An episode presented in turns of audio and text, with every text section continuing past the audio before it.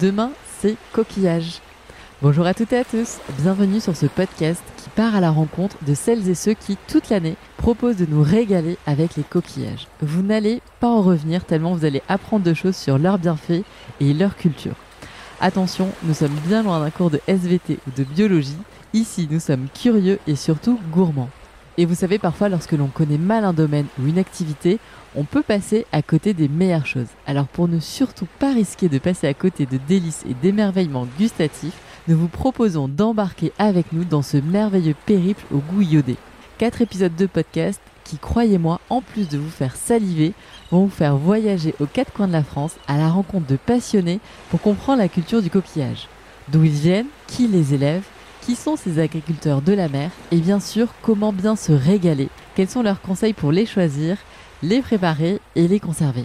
Vous serez aussi surpris de découvrir tout ce qu'ils nous apportent D'ailleurs, peut-être que comme moi, vous ne les verrez plus du tout comme avant. Allez, c'est parti alors, vous l'avez un peu deviné, avec les coquillages, non seulement nous nous régalons, mais en plus, la conchiliculture est par essence une des seules activités de production 100% naturelle. Prendre soin de son environnement et de nos écosystèmes, tout en œuvrant pour que nous puissions avoir la chance de déguster ces délices, c'est tout ce que la filière de la conchiliculture se mobilise à faire avec passion. Dans ce deuxième épisode de Demain, c'est coquillages, nous partons à l'île de Ré, à la rencontre d'un producteur passionné Benjamin élève des huîtres bio en marais et nous allons découvrir que c'est une technique tout à fait euh, inédite de culture des coquillages qui se fait du coup euh, dans un espace qui est non pas euh, ouvert comme des étangs ou, le bord des littoraux mais dans un marais donc un, espace clos et il s'agit d'une production aquacole qui est complètement novatrice et qui séduit aujourd'hui de nombreux acteurs de la filière et notamment les jeunes. Bonjour Benjamin. Bonjour. Alors merci de nous accueillir à la ferme des baleines. Est-ce que tu crois qu'on va en voir surgir une à quelques non peut-être derrière? C'est très peu probable qu'on voit des, baleines. On peut, rêver. Hein. Oui, on peut rêver. Alors est-ce que tu peux nous dire un petit peu de manière simple qu'est-ce qui diffère ta ferme des autres exploitations qui sont dédiées à la culture euh, des coquillages? Alors, on a une ferme qui va avoir deux caractéristiques. Euh, la première, c'est que on, va faire notre élevage d'huîtres 100% en marais, c'est-à-dire qu'on fait toutes les étapes, euh, la nurserie, euh, le pré-grossissement, le demi-élevage, l'élevage et l'affinage dans les marais, ce qui est assez unique à ma connaissance. et... Parce que d'habitude, c'est que la fin D'habitude, il y a essentiellement l'affinage qui se fait en marais, avec notamment les fines de clair, les spéciales de clair, les pousses en clair qui sont faites dans des, dans des clairs ostréicoles, qui sont des marais. Mhm. Euh, et donc, c'est une partie qu'on appelle l'affinage. Euh, mais en général, les parties de, de, de croissance des huîtres, le demi, l'élevage, le pré-grossissement euh, se, fait, se fait plutôt en pleine mer, dans des parcs à huîtres. Ou en filière, en pleine mer, encore plus. Ok. Et donc, du coup, vous, tout est dans ces grands marais. Et il y en a combien là aujourd'hui ici On a une quarantaine d'hectares. Tout n'est pas dédié aux huîtres, euh, mais on a une, une grande réserve d'eau qui, qui, fait 12 hectares déjà, qui, qui nous permet de purifier l'eau en quelque sorte et qui nous sert d'usine à plancton pour, Alors, pour faire purifier, c'est. Euh... Eh bien, en fait, l'eau rentre et l'eau va être euh, assainie, purifiée par les rayons du soleil, qui est les ultraviolets, qui vont avoir une, une action sur d'éventuelles bactéries ou d'éventuels virus qui sont présents dans l'eau potentiellement. D'accord. Parce que donc ton système est un système où l'eau va circuler dans tes marais successivement Alors, les uns on, va à marée haute stocker de l'eau dans une grande réserve d'eau qui fait donc une douzaine d'hectares et cette eau qui est stockée va ensuite être envoyée sur les différents marais où on a nos huîtres. Une partie sur la nurserie où on a les bébés huîtres qui font de 2 mm jusqu'à 14-15 mm. Euh, et puis après sur les clairs ostréicoles où on fait les autres étapes de l'élevage et de l'affinage. D'accord. Donc en fait là, c'est ce fonctionnement-là est inédit euh, en, donc euh, à notre connaissance. Et alors moi j'ai regardé aussi un petit peu. J'ai pas l'impression que tu beaucoup d'autres personnes qui élèvent leur euh, leur coquillage et notamment leurs huîtres de cette manière-là. Est-ce que tu peux nous nous rappeler aussi le rôle du coup dans ton système en particulier de d'assainisseur un petit peu que sont les coquillages? Alors, les huîtres sont des filtreurs qui vont filtrer plusieurs, euh, plusieurs euh, litres d'eau euh, toutes les heures et donc en filtrant cette eau, elles contribuent à la purifier. Mais c'est le cas également pour les palourdes, pour les moules et pour tous les, les autres coquillages filtreurs. D'accord, ok. Et alors du coup, donc toi là dans les marais, il n'y a pas, elles sont pas, enfin il y a, y a, pas de vagues.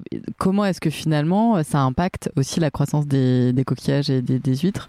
Alors en mer, c'est l'alternance des marées, ça va être l'action des vagues qui va faire une belle coquille, qui va donner une bonne forme aux huîtres. Nous ici, effectivement, on n'a pas ça du tout. Et donc, on va reproduire l'action de la mer.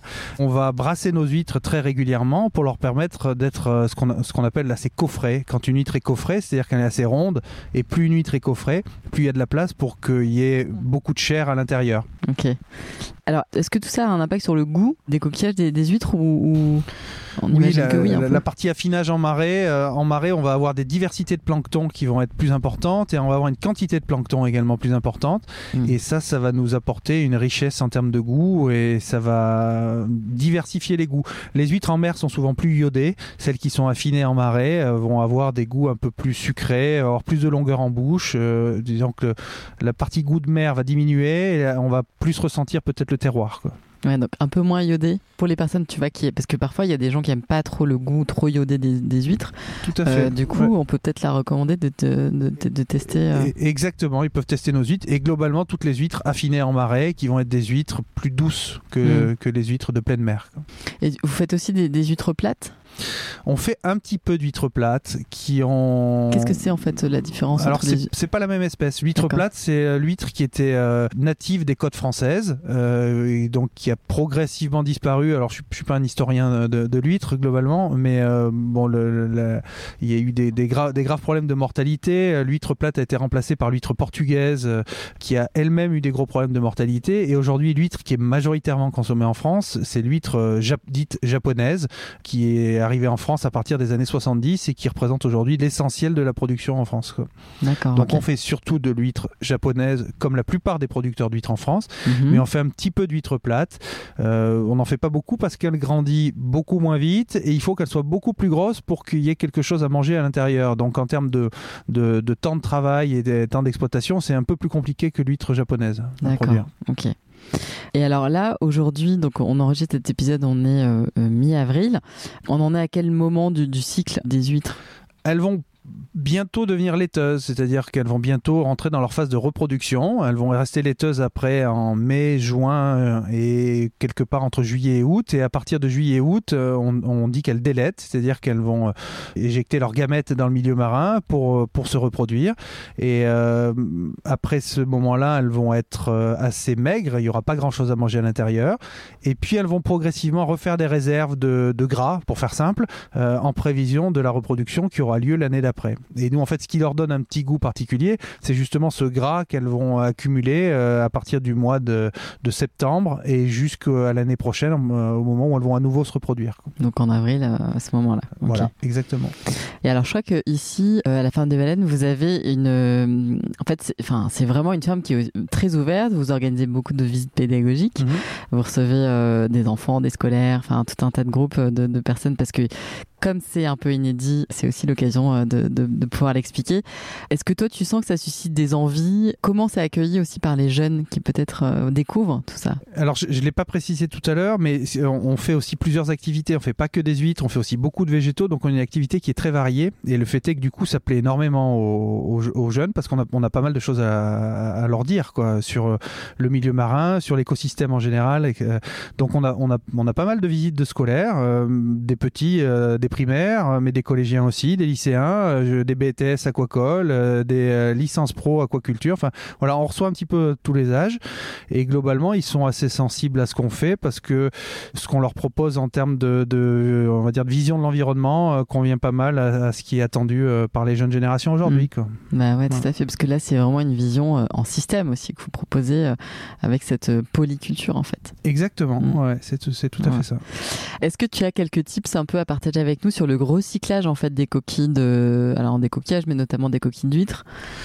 Alors, nous, il faut savoir qu'on n'a pas une grosse consommation d'huîtres ici parce qu'on vend nos huîtres et donc finalement, les, euh, les, les, gens qui. On n'a on a pas un stock de coquilles et d'ormes. Euh, elles partent avec les gens, avec nos clients finalement, les, les coquilles d'huîtres.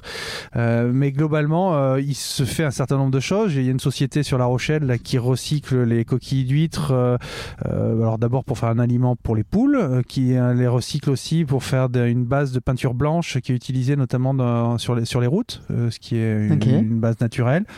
on a une société de, de, vêtements de surf aussi sur La Rochelle qui met des coquilles d'huîtres dans ses combinaisons de surf aujourd'hui.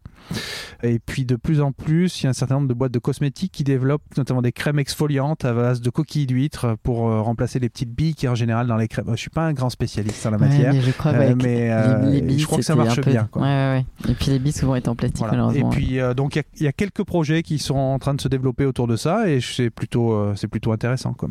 Merci beaucoup Benjamin. Avec plaisir, merci.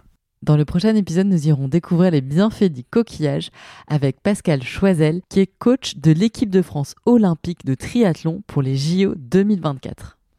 Ce podcast est financé par l'Europe et produit pour le Comité national de la conquiliculture par Hélène Aguilar.